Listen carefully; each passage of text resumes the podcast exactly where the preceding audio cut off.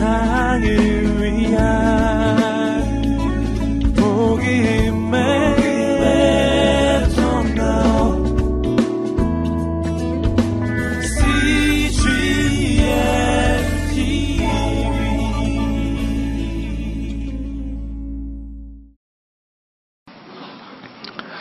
최근에 인상 깊게 읽은 책은 유명한 크리스찬 정신의학자인 이폴 투리니에라는 분이 쓴 인간이란 무엇인가라는 그런 책입니다.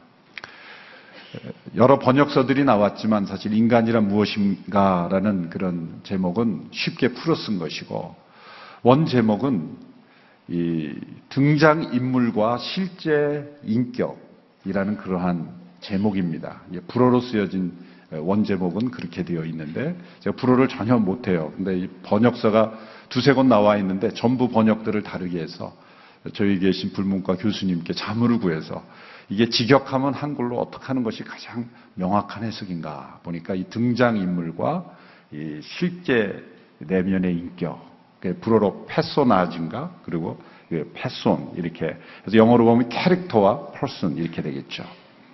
우리가 살아가다 보면 많은 관계 속에서 어떤 역할을 해야 되다 보면 마치 영국의 어떤 등장 인물처럼 그 등장 인물이 행해야 되는 어떤 역할과 기능 때문에 생겨나는 어떤 인격이 있다는 것이죠. 그러나 실제 자기 내면의 인격은 다를 수 있다는 것입니다. 그런데 살아가다 보면 사람들이 그 등장인물로서 나타나는 자기 자신의 모습에 익숙해진 나머지 실제 자기 자신의 모습은 잊어버리고 살아가는 경우가 많습니다. 그러므로 자기가 어떤 사람인지도 모르고 우리는 등장인물로서 어떤 기능과 역할을 하는 존재로서만 살아가고 있다는 거죠. 그러나 이 두 가지를 완전히 구분할 수는 없습니다. 서로 연결이 되기 때문이죠. 사람은 나폴레옹이 그런 말을 했죠. 자기가 입는 제복에 맞는 사람이 된다. 자기가 어떤 역할을 하고 어떤 기능을 하느냐에 따라서 그 실제 자기의 그 내면에, 실제 자기의 그 인격에도 연결이 돼 있기 때문에 이걸 뗄 수는 없는 겁니다. 그러나 중요한 것은 우리가 등장인물로서의 인격, 그 모습에만 익숙하다면 실제 자기의 내면의 모습은 잊어버리고 자기가 누구인지 모르고 살아가는 우리의 모습이라는 것이죠. 이 문제를 어떻게 해결할 것인가? 폴투니의 박사는 명확한 크리스천이기 때문에 이렇게 결론을 내립니다. 하나님을 만나고 하나님과의 대화를 시작하는 수밖에 없다. 다른 사람과의 대화도 도움이 되겠지만, 상담도 도움이 되겠지만, 하나님과의 대화가 일어나야만 한다. 살아계신 하나님과의 만남. 왜 그렇든가? 하나님이 우리를 만나실 때는 우리를 등장인물로서 만나는 게 아니라는 거죠. 절대 하나님 우리 외모, 우리 애가 어떤 역할을 하는가, 어떤 직업을 가지는가, 어떤 위치에 있는가, 심지어 가족 간에 내가 어떤 역할을 하는가로 하나님 우리를 만나시지 않는다는 거예요. 하나님 우리의 중심을 만나시고 우리 실제 인격과 만나시는 분이기 때문에 그 하나님과의 만남과 대화가 일어나야만 우리는 실제 자기 자신의 모습을 발견하고 살아있는 하나님과 동행함으로써 우리가 어떤 역할을 하든 어떤 등장인물로서 어떤 캐릭터로서 우리가 살아가든지 간에 그것이 일치하는 사람으로 살아갈 수 있다라고 결론을 내린 책입니다. 하나님이 우리를 만나실 때 우리의 겉모습으로 만나시는 분이 아니라는 거죠. 따라서 우리의, 우리가 하나님을 만나지 못한 이유는 바로 이것입니다. 우리가 등장 인물처럼 하나님을 만나려고 하기 때문이에요. 절대로 만날 수 없죠. 우리가 살아계신 하나님을 만나고 동행하지 못하는 이유는 어떤 캐릭터로서, 어떤 등장인물로서 하나님을 만나려고 하기 때문이에요. 우리의 모든 겉사람에 속한 껍데기 같은 것을 다 내려놓고 나의 위치, 나의 직업, 나의 기능, 나의 역할, 모든 것을 다 내려놓고 내 중심에 있는 실제 나의 인격, 실제 나의 모습, 실제 나의 내면을 통해서만 하나님을 만날 수가 있기 때문이라는 것입니다. 성경에서는 이것이 정확하게 일치한다고 보기는 어렵지만 겉모습과 겉사람과 속사람이라는 단어를 사도 바울이 사용했지요. 겉사람과 속사람. 하나님께서 우리를 구원하실 때는 우리의 겉사람에 찾아오시는 것이 아니라 우리의 속사람에 새로운 생명을 탄생시킴으로써 우리를 구원하십니다. 하나님이 우리의 겉사람의 새로운 탄생을 일으키시는 것이 아니라 우리의 속사람에 새로운 생명을 탄생시킴으로 새로운 생명을 잉태케 하심으로써 그 생명이 점점 점점 자라나서 속사람이 완전히 변화되고 결국 겉사람까지 변화되는 것 이것을 구원이라고 말하는 것이죠. 그러면 구원은 우리가 우리 안에 우리의 속사람 안에 새로운 생명이 태어나는 것, 거듭남이라고 말하죠. 우리 속사람 안에 새로운 생명이 태어나는 것으로부터 우리 구원받았다고 말할 수 있지만 구원은 점점 점점 이루어 가야 되는 것이고 완성되어 가는 것이고 아직 미완성이라고 말할 수가 있는 것이죠. 그럼 구원은 받았지만 구원은 이루어 가야 되는 것이다. 우리의 속 사람 안에 거듭난 이 새로운 생명이 점점 점점 자라가서 결국 우리의 겉사람까지 변화되는 것 이것이 바로 구원입니다. 오늘 예수님의 말씀에 나무와 열매를 가지고 우리의 신앙의 본질을 설명한 것은 매우 적절한 것이죠. 나무가 있기 전에 씨앗이 있었죠. 그 씨앗이 심겨져서 그것이 자라나서 나중에 열매를 맺는 그 과정이 일어나는 것처럼 우리가 받는 구원은 우리 안에 이 속사람에 새로운 영적인 생명이 심겨지고 그 생명이 점점 점점 나무처럼 자라나서 결국 열매를 맺어서 우리의 겉사람까지 변화되는 그러한 과정으로 예수님께서 말씀하신 것이죠. 우리가 신앙생활을 생각할 때 우리는 하나님께서 우리에게 해야 할 일과 하지 말아야 될 그런 목록을 주셔서 그 목록을 가지고 지켜가는 그런 딱딱하고 또 하기 싫은 것은 해야 하고 하고 싶은 것은 못하는 그러한 것으로 우리의 신앙생활을 생각하는 것은 오해입니다. 그건 겉사람, 겉사람이 만나는 그런 신, 종교적 생활일 뿐입니다. 그리고 율법적이고 종교적인 것이 신앙이 아니라는 거죠. 나무와 열매의 관계가 얼마나 자연스럽고 생명의 관계이고 자연스러운 결과입니까? 나무로부터 열매가 나타나는 것은 강제로 갖다 붙이는 것이 아닙니다. 나무로부터 열매가 나타나 맺어지는 것이죠. 우리의 신앙은 무엇인가를 해야 하는 투두가 아니라 투비 되어지는 거예요. 되어지는 거. 우리의 존재로부터 행위가 나오는 것이죠. 우리 내면의 실제 인격으로부터 우리가 등장인물로서 어떤 역할을 해야 되는데 때로는 이것이 거꾸로 되는 것이죠.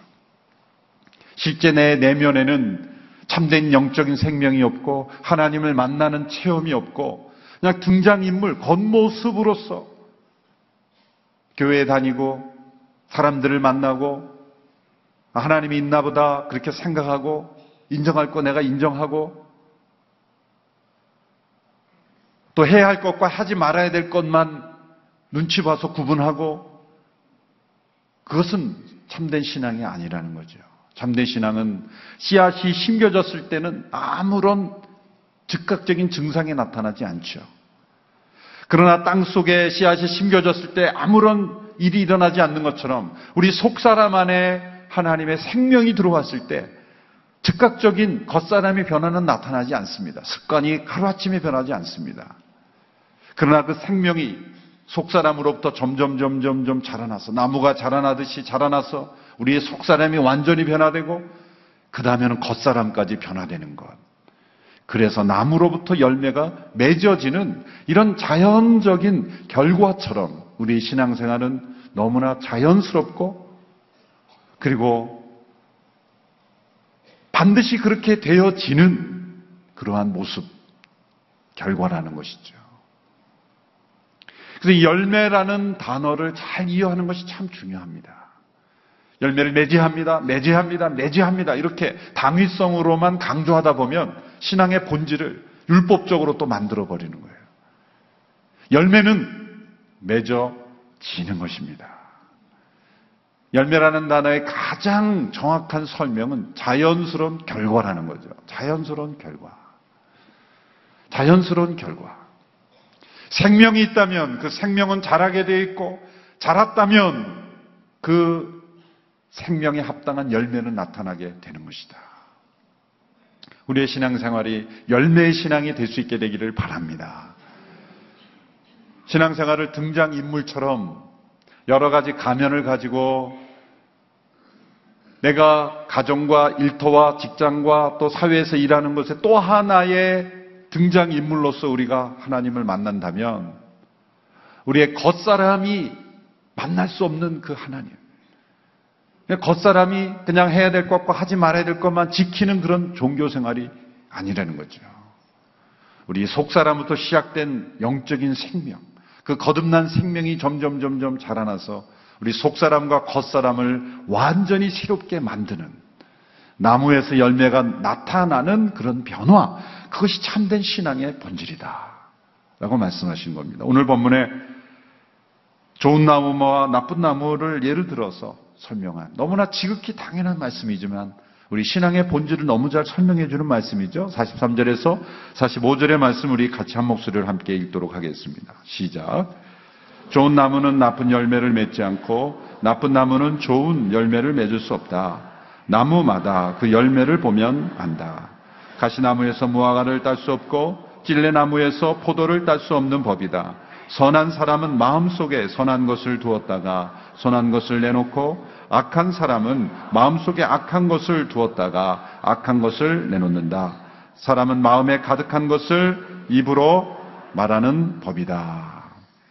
여기에 중요한 포인트는 좋은 열매를 맺어야 한다. 그것이 아니라 그 열매를 보면 나무가 어떤 나무인지 알 수 있으니 열매를 보고 나무가 어떤 나무인지를 분별하라는 거예요. 내 안에 이런 성령의 열매가 맺어지고 있지 못한다면, 나의 겉사람이 변화되고 있지 않다면, 오랜 시간이 지나면 마땅히 나타나야 될 열매가 있죠. 씨앗이 심겨지고 적당한 환경이 주어지면 나무가 자라나서 이제 열매를 기대해야 될 때인데 만일 열매가 없다. 혹은 다른 열매가 나왔다면 그거는 말할 필요도 없이 그 생명이 없었거나 아니면 다른 나무라는 거예요. 열매를 보고 나무의 본질을 알 수 있으시. 우리에게 나타나는 언어, 행실, 우리의 모습이라는 열매, 우리 겉사람에서 나타나는 열매가 우리의 속사람에 무엇이 들어있는지를 분별할 수 있는 가장 중요한 시금석이 된다는 것이죠. 우리가 교회 안에서 하는 봉사도 어떤 역할로 그치게 되면 그건 등장인물로서 한 것밖에 아니에요. 내가 교회 생활 하려면 이 정도는 해야 돼라는 등장인물로 하나의 캐릭터로서 봉사하는 거예요. 그래서 직분도 받고 어떤 역할도 많이 하지만 다 역할일 뿐이지 등장인물일 뿐이지 실제 내면에서 일어나는 열매로서 나타나는 봉사이냐 아니냐. 그걸 우리가 늘 끊임없이 우리가 점검해 봐야 한다는 거예요. 나는 어떤 나무인가? 내 안에 영적인 생명이 심겨져서 그것이 자라나서 나타나는 열매인가? 그것으로 드려지는 봉사인가? 아니면 하나의 캐릭터로서 어떤 등장인물로서 나타나는 역할로서 내가 할 뿐인가 라는 거예요. 우리 신앙생활이 하나님 앞에 등장인물로서 어떤 캐릭터로서 역할로서 만나는 신앙생활에는 절대 열매가 나타나지 않는다. 라고 말씀하시는 거죠. 열매는 맺어지는 것입니다. 신앙생활에 나타난 모든 것들을 역할로 생각하지 말고 열매로 바라봐야 된다. 라는 말씀을 하시는 겁니다. 갈라디아서 5장 22절 23절의 말씀, 성령의 열매를 말씀하시는 가운데 가장 중요한 말씀이 있습니다. 우리 같이 한번 읽어보실까요? 갈라디아서 5장 22절에서 23절의 말씀입니다. 시작. 그러나 성령의 열매는 사랑과 기쁨과 화평과 오래 참음과 친절과 선함과 진실함과 온유와 절제입니다. 이런 것들을 금지할 율법은 없습니다. 이 앞에 분에 아홉 가지의 열매들을 말씀했죠. 우리말 번역이 달라져서 암송이 좀 어려워요. 개혁개정의 사랑, 희랑, 화평, 오래 참음, 자비, 양선, 충성, 온유, 절제 이 아홉 가지의 열매인데 그 마지막에 뭐라고 붙어 있냐면 우리가 쉽게 지나가는 그런 말씀인데 더 중요한 말씀이에요. 그게 뭐냐면 이런 것들을 금지할 율법은 없습니다. 이게 무슨 뜻이냐면요. 이, 이런 이상한 나라가 있다고 생각해 보십시오. 서로 사랑하면 벌금 500만 원. 이상한 나라죠. 서로 용서하면 벌금 300만 원. 여기에 열거한 사랑, 희락, 화평, 오래 참음, 자비, 양선, 오래 참으면 벌금 100만 원, 뭐 이런 식으로 말도 안 되는 나라지만 이런 것들을 금지하는 법들을 만들어 놨다고 생각해 보십시오. 그런데 성령이 어떤 사람에게 임하셨어요. 그 속 사람이 자라고 자라서 이제 그 겉사람까지 변화되는 사람이 됐어요. 성령의 열매가 맺어졌어요. 그런데 법은 뭐예요? 오래 참으면 벌금을 내야 되는 법이 있어요. 그럼 어떻게 하겠느냐? 벌금을 낼지언정 그 열매를 버릴 수 없다는 거죠. 왜? 열매는 내 안에서 밖으로 흘러나오는 것이기 때문에. 만약 그런 법이 생겼기 때문에 나는 이거 안 해라고 한다면 그거는 열매가 아니에요. 그건 역할이었을 뿐이에요. 하나의 등장인물로서 아, 이런 종교 집단에서는 이렇게 해야 되는구나. 이 종교 집단에서 이렇게 해야 되는구나. 그렇게 했을 뿐이에요. 근데 열매는 그 법과 어떤 법과 상관없이 안에서 밖으로 흘러나오게 되어 있는 거예요. 스테반 집사님이 수많은 사람들이 그를 돌로 치려고 할 때 그의 얼굴은 천사의 얼굴 같더라 그랬어요. 성령이 열매죠. 스테반 집사님이 이런 의식을 했을까요? 이게 나중에 사도행전에 기록되어 있어요. 저 누가가 나를 기록하고 있지? 내 인상을 아마 쓸 거야, 나중에. 사진 찍을 때 얼굴 포즈 환하게 웃는 것처럼 내가 이 무서운 공포의 순간에도 나는 인상을 좋게 만들어야 돼. 돌로 치려는 사람 앞에 환하게 미소를 지면서 연기를 했을까요? 그런 일은 없죠. 열매입니다. 그냥 참, 참아야 된다가 아니라 참아진 것이고, 절제해야 된다, 절제가 되어진 것이고, 그들의 영혼을 용서해야 된다가 아니라 용서가 되어진 거예요. 왜? 그의 속사람에 임하신 성령님이 그의 속사람을 변화시키고 겉사람의 이까지 흘러 넘친 거예요. 이 같은 것을 금지할 법이 없느니라. 어떤 상황, 어떤 문화, 어떠한 체계 속에 들어가도 성령의 열매는 맺어지는 것입니다. 그것이 우리에게 있어야 된다. 라고 예수님 말씀하시는 거죠. 그런데 46절 말씀에서 이 좋은 열매를 맺지 못하는 나쁜 나무의 하나의 케이스를 46절 이하에서 말씀하고 있는 것입니다. 그것은 무엇입니까? 주여 주여라고 입으로 고백하면서도 주님으로서 예수님을 인정하지 않고 예수님이 주님이시라면 행해야 되는 실천이 나타나지 않는 사람들이 있다는 거죠. 46절의 말씀을 우리 같이 한번 읽겠습니다. 시작. 어째서 너희는 나를 주여 주여 하고 부르면서 내가 말하는 것은 행하지 않느냐? 예수님을 주님이라고 고백한다면 그 주님이 절대 주이신 그분이 말씀하신 것이 왜 실천으로 나타나지 않느냐? 두 가지 가능성이 있죠.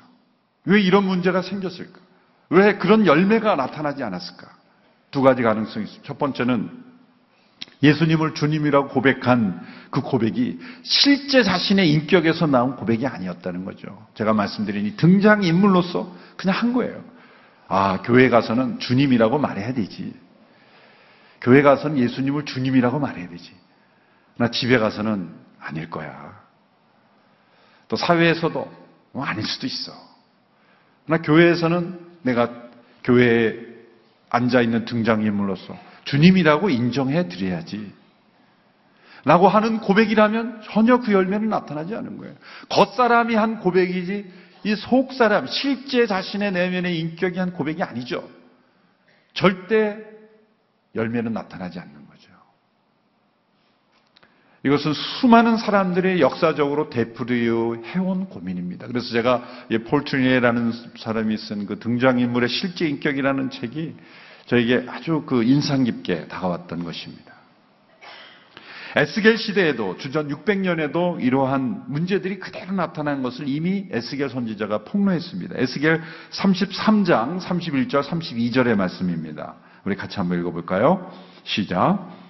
그들은 백성이 구경거리를 보러 나오는 것처럼 내게 나와서 내 백성처럼 내 앞에 앉아 내 말을 듣지만 그들은 그것들을 실행하지 않는다. 그들은 입으로는 사랑을 행하지만 그들의 마음은 탐욕을 추구하고 있다. 너는 그들에게 아름다운 목소리로 사랑의 노래를 부르며 악기를 잘 연주하는 사람일 뿐이다. 그들은 내 말을 듣고도 실행하지 않는다. 33절까지 읽었습니다. 사람들의 입에서는 사랑이 나오고 사람들의 입에서는 아름다운 노래, 사랑의 노래가 있지만 그 실제 내면의 인격은 전혀 그것이 담겨 있지 않다는 거예요. 여러분, 우리 신앙생활의 모든 고백을 정말 우리의 마음의 실제 마음에서 나오는 것인가? 그래서 우리가 되돌아봐야 돼요. 우리 어느 성도님 가운데 우리 봉헌 찬송에 주님 내가 여기 있사오니 나를 받으소서 가진 것 모두 다 죽게 드리오니 그 찬송에 대해서 저에 대해서 그거 바꿔달라고 이렇게 요청하는 분이 계셨어요. 왜냐하면 거짓말하게 된다는 거예요. 모든 성도들을 거짓말하게 하는 찬송이라는 거예요. 다 실제로 안 드리면서 다 드릴 마음도 없으면서 입으로는 가진 것 모두 다 죽게 드리오니 그렇게 하는 것이 얼마나 거짓말하는 거냐는 거예요. 저는 한편으로는 당황하지만 참 그분의 그 실제 인격이 얼마나 귀중한지 그렇다고 가진 것 조금만 드리오니 이렇게 바꾸기도 어렵잖아요. 저는. 실제 드리는 것을 가진 것 조금만 드리오니 그렇게 참 바꿀 수도 없고 말이죠. 참 제가 그, 그분의 그 신실한 그 하나님을 향한 정직함의 그 실제 인격, 실제 인격과 등장 인물이 그는 같은 분이에요. 그러니까 그런 고민을 하는 거예요. 근데 문제는 뭐예요? 우리 그런 고민을 안 한다는데 문제가 있어요. 그럼 뭐 찬송가 다 바꿔야 되죠. 우리가 뭐 내게 있는 모든 것을 죽게 드리네. 내게 있는 아주 일부만 죽게 드리네. 그러니까 참 어려운 것인데 근데 실제로 우리가 어떤 등장 인물로서의 인격을 완전히 제거할 수 없기 때문에 사실 그렇게 고백하다 보면 그런 사람이 될 수도 있다는 거예요, 사실은. 그렇죠? 이 연결되어 있기 때문에. 우리 원수를 사랑하라는 말씀에서 C.S. 루이스가 원수를 사랑하는 법 첫 번째, 원수를 사랑하는 척 하는 것이다. 그게 어떤 등장 인물로서 자기가 그렇게 행동하다 보면 마음이 그렇게 될 수도 있다는 거죠. 우리가 이렇게 연결되어 있기 때문에 사실 제가 그걸 못 바꾸고 있는, 바꾸고 싶은데 다른 대안이 없어요. 다 모든 것 드린다 그러니까. 일부만 드린다고 한 찬송이 없어요. 그러나 그런 고민은 우리가 가지고 불러야 된다. 그냥 입술로는 다 드리오니, 다 주의 것이니, 다 주님 주님 하면서 실제 내면의 인격은 전혀 동의도 안 하고 이거는 그냥 내가 캐릭터로서 하는 거야. 예배 시간에 캐릭터로서 하는 거야. 라고만 한다면 그런 갈등과 고민이 있어야 진짜 생명이 있는 거예요. 거기서부터 시작해야 되는 거죠. 그것이 자라가다 보면 우리의 겉사람까지도 진짜 그 고백처럼 돼야 되는 거죠. 예수님 당시 신약 시대에도 퀴리어스라는 말, 주님이라는 말이 그냥 황제에게도 쓰였다는 거예요. 그러니까 황제에게도 그냥 황제 만날 때 쓰는 인사말처럼 예수님께도 퀴리어스라고 불렀던 사람들이 있었다는 거예요. 그것이 아니다. 먼저 왜 열매가 나타나지 않는가? 왜 고백대로 이루어지는 실천이 없는가? 그 고백 자체가 위선적인 고백, 거짓된 고백, 나의 속, 내면의 인격으로부터 나온 고백이 아닐 가능성이 있다. 그럼 두 번째는 뭔가? 진실한 고백은 맞아요. 내 마음속 깊은 곳에 나온 고백은 맞아요. 속 사람부터 나온 고백은 맞아요. 그런데 겉 사람의 영향에 막혀서 등장 인물로서 그 했던 모든 우리의 역할에 막혀서 그것이 나타나지 않는. 그래서 필요한 게 뭡니까? 예수님이 요한복음 15장에서 말씀하셨어요. 가지치기가 해야 된다. 가지치기. 요한복음 15장 2절의 말씀 우리 같이 한번 읽어볼까요? 요한복음 15장 2절 같이 읽겠습니다. 시작. 내게 붙어 있으면서도 열매를 맺지 못하는 가지는 아버지께서 다 자르실 것이요. 열매를 맺는 가지는 더 많은 열매를 맺도록 깨끗하게 손질하신다. 여기에 붙어 있으면서도 열매를 맺지 못한 가지를 이렇게 사람으로 생각하지 마시고 우리 안에 영적인 생명이 있어 나무가 자라나는데 그 열매를 맺지 못하게 하는 가지가 있다는 거예요. 그를 가지를 쳐서 열매 맺는 자양분이 흐르도록 수액이 흐르도록 가지를 쳐야만 우리의 속사람이 시작되는 영적 생명이 영적인 나무가 자라나서 겉사람까지 변화시켜 열매가 맺어진다는 거예요. 어쩌면 우리에게 필요한 것은 바로 이 가지치기, 영적 가지치기. 날마다 십자가 앞에서 나의 가지를 치워내는 거예요. 겉사람을 끊어내는 거죠. 속사람이 우리의 피부가 상했을 때 그 피부가 상해, 상한 피부가 있지 않습니까? 겉에 딱정이가 생기고 있지만 속에서 새로운 생명의 그 피부가 재생되고 점점 나면 그게 딱지가 떨어지는 것처럼 우리 안에 겉사람이 날마다 끊어져 나가는 우리의 속사람에서 나오는 영적 생명력이 이겨 나가야 된다는 것입니다. 사도 바울은 그런 고백을 했죠. 나의 겉사람은 후패하나 속사람은 날로 새롭도다. 날로 새롭도다. 육신을 따라 행하지 아니하고 성령을 따라 행함으로 육신의 소욕을 이루지 아니하는 그런 영적인 생명력이 살아나는 인생. 그럼으로써 열매를 맺는 우리가 주여 주여 하는 고백대로 그대로 우리의 겉사람에도 나타나는 우리의 속사람에만 담겨 있는 고백이 아니라 우리의 겉사람까지도 우리의 몸이 복종되어지는 그런 역사. 그런 역사가 나타나야 된다는 거죠. 우리의 속사람이 겉사람을 변화시키지 못하면 우리의 겉사람이 속사람을 변화시키게 된다는 것이죠. 오늘 마지막 말씀에서 두 종류의 집을 비유로 들어서 고백은 하지만 실천까지 겉사람이 변화되는 열매까지 이르지 못한 인생을 가리켜 기초 없이 집은 지은 집과 같다라고 말합니다. 그리고 그의 고백대로 실천까지 나가는 열매가 맺어지는 인생을 단단한 바위에 세운 집과 같이 흔들리지 않는다라고 비유하고 있습니다. 오늘 보면 47절에서 49절의 말씀을 같이 읽어보겠습니다. 시작. 내게 와서 내 말을 듣고 그대로 실천에 옮기는 사람이 어떤 사람과 같은지 보여주겠다. 그는 땅을 깊이 파고 바위 위에 단단히 기초를 세운 건축자와 같다. 홍수가 나서 폭우가 덮쳐도 그 집은 흔들리지 않았다. 그 집이 잘 지어졌기 때문이다. 그러나 내 말을 듣고도 실천에 옮기지 않는 사람은 기초 없이 맨 땅에 집을 지은 사람과 같다. 그 집은 폭우가 덮치는 즉시 무너져 폭삭 주저 앉았다. 실천으로 열매로 체험된 신앙은 바위 위에 단단히 세워진 신앙입니다. 그러나 마음속에 고백은 있지만 이 겉사람을 뚫고 나오지 못하는 그러한 신앙에 머무를 때는 기초 없이 세워진 집이어서 시련이 오고 환란이 오고 고난이 왔을 때 무너지는 집이 될 수 있다는 거예요.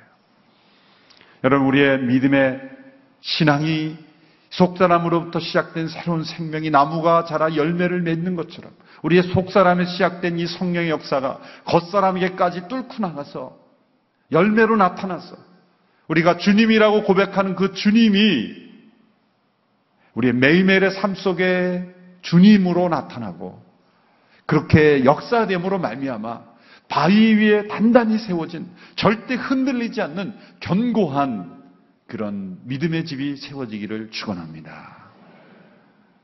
우리의 겉사람과 속사람이 정말 같아질 수 있을까요? 숙제죠. 때로는 우리의 겉사람을 열심히 훈련시킨다 속사람이 변화될 것 같지만 변화되지 않을 것 같습니다. 그러나 우리의 속사람 가운데 찾아오신 예수 그리스도 생명이신 성령의 능력으로 말미암아 우리의 속사람이 변화되고 겉사람까지 것입니다. 우리가 행하는 여러 우리가 캐릭터로서 등장인물로서 해야 되는 역할에서까지도 다 우리의 실제 내면의 인격이 그대로 나타나고 실제 내면의 인격이 나타날 때도 열매로 나타나는 그러한 생명의 삶이 그런 참된 믿음의 삶이 우리에게 있게 되기를 주님의 이름으로 축원합니다. 기도하겠습니다. 하나님 아버지 우리의 내면이 실제 나의 모습도 알지 못한 채 겉모습으로 여러 역할에 익숙한 인격으로만 우리가 하나님을 만나려고 하는 어리석음을 범할 때가 많습니다. 주님 우리를 불쌍히 여겨 주옵소서. 우리 실제 내면의 인격으로 주님을 만나며 우리 안에 찾아오신 생명의 역사로 말미암아 우리의 믿음의 열매가 맺어지는 우리 모두가 되게 하여 주옵소서. 풍성한 열매로 맺어지는 인생 되어서 하나님께 영광이 되고 많은 사람들을 유익하게 하는 우리 인생이 될 수 있도록 축복하여 주옵소서. 예수님의 이름으로 기도하옵나이다. 아멘.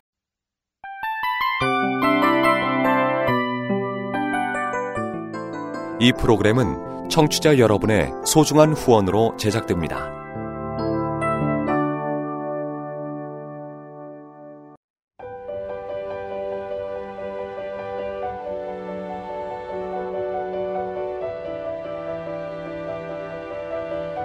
세상에는 수많은 교회들이 있지만 더 깊이 있는 말씀 강해를 찾기 위해 크기로만 교회를 선정하지 않습니다. 보다 좋은 영적 콘텐츠를 더 많이 나누기 위해 방송비를 받지 않습니다. 1년 365일 복음만 전하고 싶어서 우리는 광고를 하지 않습니다. 온누리의 복음을 땅끝까지 CGN TV와 함께 땅끝 성교사가 되주세요